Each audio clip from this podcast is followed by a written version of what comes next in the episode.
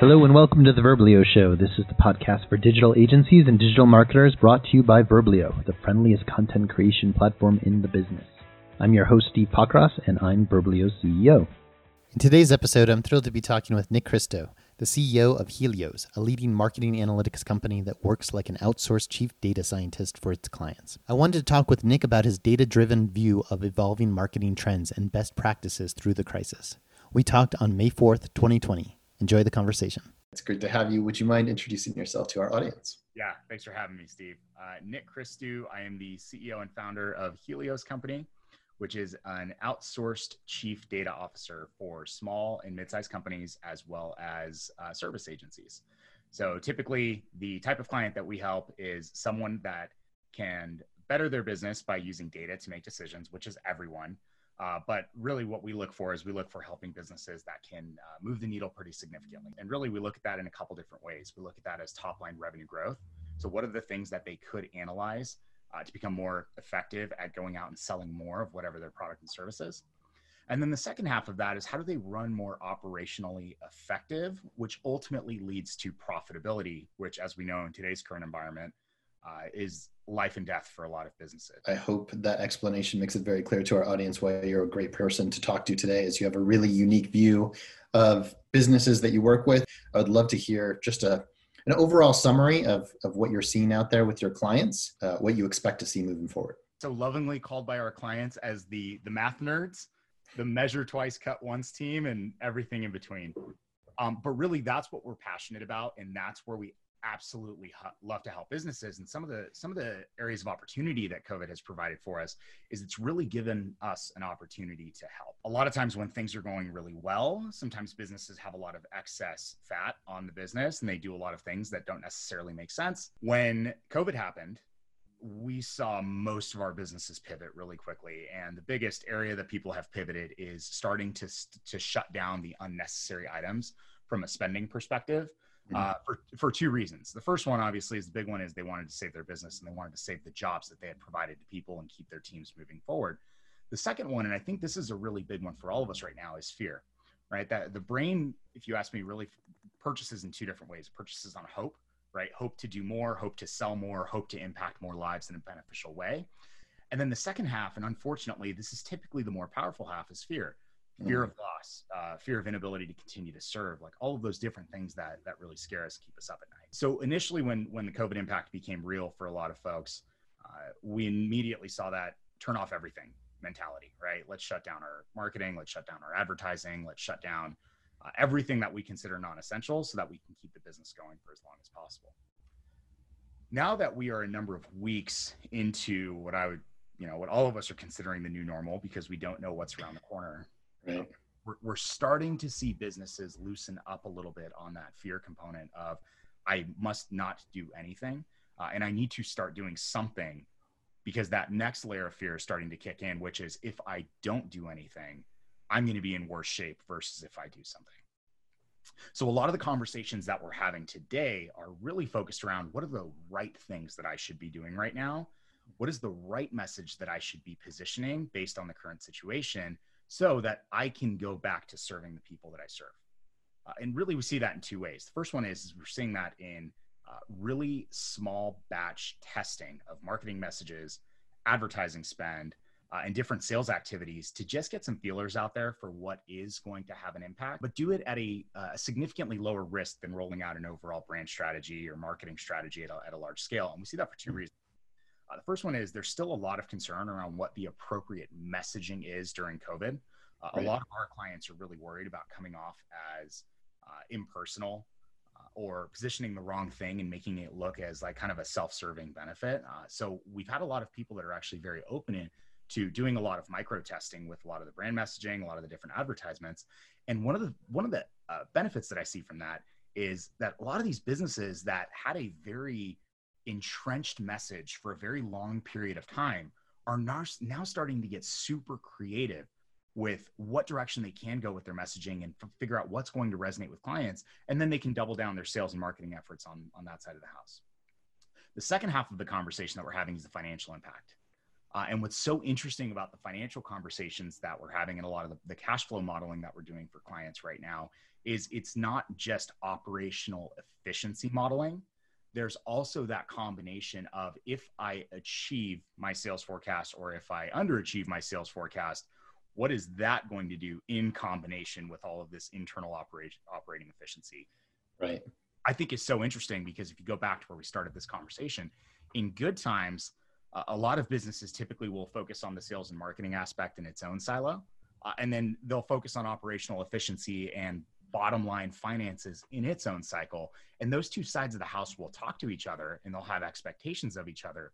But one of the one of the amazing things that we're seeing happen out of COVID is we're actually starting to see those two sides of the house start to communicate pre-decision. Uh, which is how it should be. And it's one of those ironic silos that just doesn't drop until something like COVID happens. And it really is a do or die moment for a lot of businesses. And they're really forced to have that conversation on both sides of the house before they make decisions, which is something that I'm, I'm thankful for in all of some of the other kind of thought leaders that I've talked to before, CEOs, or talk about how every part of their business can be their competitive advantage, and you have to look at every way to help you compete. Is it your price structure? Do you redo your pricing plans? Do you redo your marketing? Um, is there more you can do on the operations? And it's it is, uh, I guess, one of the few benefits is that it, how holistic this whole the whole nature of where this should go. Before you leave this topic of what data is doing and what you're seeing, because you have such an interesting point of view of a lot of our agency leaders see their portfolio of clients, they're not looking at, or they're looking at from all the, you know, all the different benefits that they bring. But from the data point of view, how big a company do you need to be, or how much do you need to be spending on marketing in order to be doing this amount of testing? Like, should everybody be doing this who's listening to the show, or only if you're advertising at a certain size? I'm a firm believer that everybody should be doing it, even if you're a solopreneur and you're a, an army of one. Mm. And the reason for that specifically is because everybody has the opportunity to grow as long as you do it mindfully and you ensure that your cost of growth uh, and you know there's certain situations where it makes sense to be over leveraged but as long as your cost of growth really doesn't exceed the total revenue that's generated from that growth you shouldn't stop trying to iterate and becoming more effective right? And effective being the key word, not efficient, because sometimes we'll cut corners with efficiency mm-hmm. and we'll get to a short term positive impact, but we'll really lose a lot of opportunity for, for long term revenues. So I'm a firm believer that everybody should be taking advantage of any type of iteration and messaging. The mm-hmm. second half of that is it's so cheap right now to go out and test some of these activities. You've got more eyeballs looking at screens. You've got so many people looking at three screens at home at the same time. They've got their cell phone in their hand, their work laptops in front of them, and then they've got Netflix or some sort of paid paid TV going on in the background. Hmm. There has never been a better opportunity to get a set of eyeballs uh, in front of your message than you may not have necessarily had before because somebody was at work from nine to five. They were mentally and emotionally exhausted by the time they got home. Uh, yeah, so I'm I'm a firm believer. If you haven't started your messaging plan, start now. Iterate quickly, but also don't abandon things too quickly because we also have to keep in mind that the the type of mind that purchases during challenging times is a very different type of mind that purchases during a, a, peaceful time. Yeah, it totally makes sense. Like when I'm just, I'm just remembering back to when TV died, people stopped started trying to figure out how do you get in front of people when they're not advertising. This is the first time that you really have this much concentration in one channel, maybe since television like turned into cable. And you know, it's funny. We were joking about oil being on its head at the uh, before we started recording today and I almost look at advertising specifically, not all of marketing, but advertising specifically is kind of hmm. like oil. So many of these large organizations that typically soak up so much of the advertising market have stepped back right now in their budget cutting, but there's a ton of opportunity for some smaller entrants to capture a big market share at a lower cost, number one. And number two, when there is a greater audience because there's less competition for a lot of that space right now. God, I was just we were just reviewing the exact same thing, which is like the easiest thing in the world to cut is your is your paid spend. It's the easiest budget item. You turn it off like a like a hose, and so it's so tempting to do. I'm glad you're seeing the the opposite. Do you have any uh, nuggets of your of some of your clients that, of what are winning messages or some other winning strategies that are coming out of this? Where uh, for those of, you keeping track of the timestamp, we're about a month and a half into the COVID crisis right now. So I'd say including ourselves, we have seen the entire gamut of emotional spectrum and financial decision making that's followed that emotional spectrum. a couple of the things that stand out to me as great areas of opportunity and things that I've seen our clients really excel at is uh, the first is is that they've gone all in in committing to their business, not necessarily running into a fire, not necessarily saying we've got to spend a million bucks on our uh, marketing strategy or a new product line because now may not necessarily be the time to it, but they have 100% committed to leading their organization through this challenge, no matter how big the fear is, no matter how big the stakes are, they've committed to making that a reality. So now, when you take that mindset and you actually apply it to a lot of the tactical things that they're doing, uh, the first one is is that they are over communicating with their clients, uh, and they're doing it in a way that is continuing to provide education to the client uh, and they're giving a ton of stuff away for free and not necessarily giving stuff away for free as far as products and services but education perspective and making sure that whatever they are a subject matter expert at that they can utilize that to the best of their ability to help their clients lead their way through uh, through this specific uh, specific challenge. Uh, and i'll give you a great example of that. Uh, the first one is, is a, business to business client of ours that uh, focuses on helping clients file for their articles of incorporation in specific states uh, they are up to the minute educating their clients on what states are open, what states are closed, and based on the states that are closed, what are the new norms and how you're actually going to file all of your uh, your corporation documents and all of those things in that state. Uh, something for them that isn't necessarily a significant investment from a from an expense perspective, uh, but it would be a significant challenge for those clients to have to go to the state websites, go read a ton of blogs and research, and try and figure it out themselves, and probably be wrong by the end of it. Uh, you're seeing a ton of accounting firms do it right now with the Paycheck Protection Program and the EIDL loans. Is just being a free resource to be able to guide their clients through that. You figure the average client, or the average accountant, probably has a hundred clients.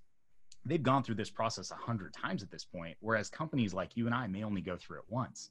The area of opportunity for us to screw it up and potentially slow down the, the cash flow process could be significant, whereas that that CPA could be a significant resource. So that to me is the first one: is uh, being an educational component, being a resource to the client, uh, committing to going all in and making sure that we're going to lead our way through this. And then last but not least is not stop marketing. Right. I know a, a number of your other experts uh, have talked about this component, uh, but even businesses that decided to take a couple of weeks off and kind of got enthralled by everything that was going on and, and, and seized up a little bit, they're already finding themselves a little bit behind the ball. What is working in marketing right now? So you've got a lot of testing going on, which is great. Uh, any specific channels that you think people should be looking at that are you know more of an opportunity you know it's interesting we've talked a lot about paid and i've just kind of been using that as an example here of being able to get out and get some messaging done really quickly but i actually don't I, I don't have an opinion on one specific area of marketing, and this is going to be the good analyst in me. I'm not going to give you a an uh, 100% confidence answer. Uh, I'll give you a 95% confidence answer.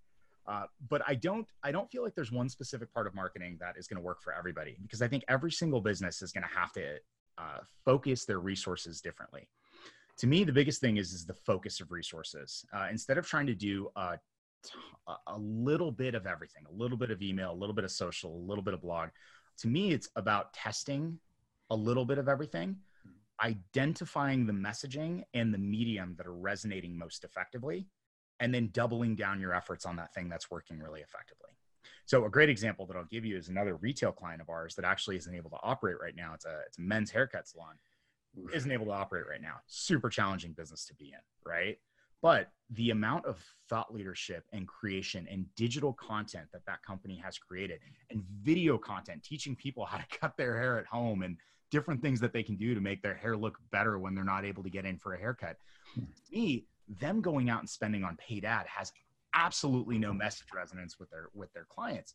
But doing all of this really hardcore thought leadership and content creation and again giving free educational tips to their client base, the amount of donations that they've received, the amount of pre-purchase gift cards that they've received, and then the amount of five-star Yelp and Google reviews that they've you know unsolicited received because of all of this initiative that they're taking right now when they when when technically they shouldn't be doing anything, they should all be home hanging out. Um, it's just been absolutely amazing. One last question: As our data guru and the first data guru on the show, any uh, any good guidance for those of us who have tons of data, but uh, but have not done nearly as much as we think we should with it? Yeah, us included, right? And I think uh, more than we can tell you what to do, we can tell you everything not to do. done it at this point. Uh, the first one is is don't boil the ocean. Mm. the the problem with data is everything captures data. I mean, my watch right now is tracking how much data is going into my. So the amount of data that's available to us is vast and it's very easy to get paralyzed because there's so much there we don't even know where to start. Right. So the two recommendations that I have to people is uh, do some do some analysis on the strongest part of your business and not just not just sales and marketing strong like which product is selling the best but what do you feel is the most effective part of your business. Is it operations? Is it sales? Is it marketing? Is it finance? Is it it like what is that most effective part of your business? Start there with your analysis. On the opposite end of the spectrum i would also recommend to uh, to analyze what you would consider the most ineffective part of your business. But I'd also recommend to people don't make any really rash decisions on the most ineffective part of your business or, or area of opportunity, uh, specifically for two reasons. Uh, the first one is is that we typically try to come to some sort of conclusion on the most challenging parts of our business first, mm. and we immediately want to go into into solution mode. Uh, and the, area, the area, easiest area of opportunity to do that is on the parts of the business that are the eyesore, right? The things that we feel are not up to snuff.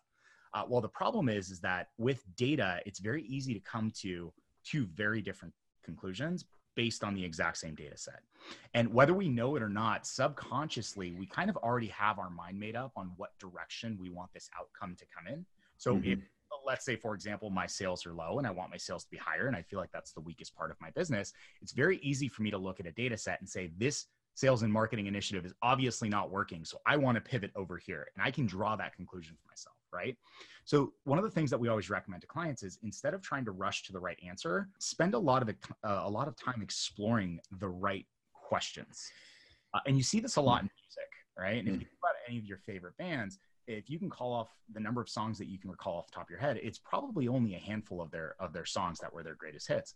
But if you think of the total number of songs that that music group has created over the time or the period of time that they were they were around for, we're talking hundreds, if not thousands, of pieces that were composed.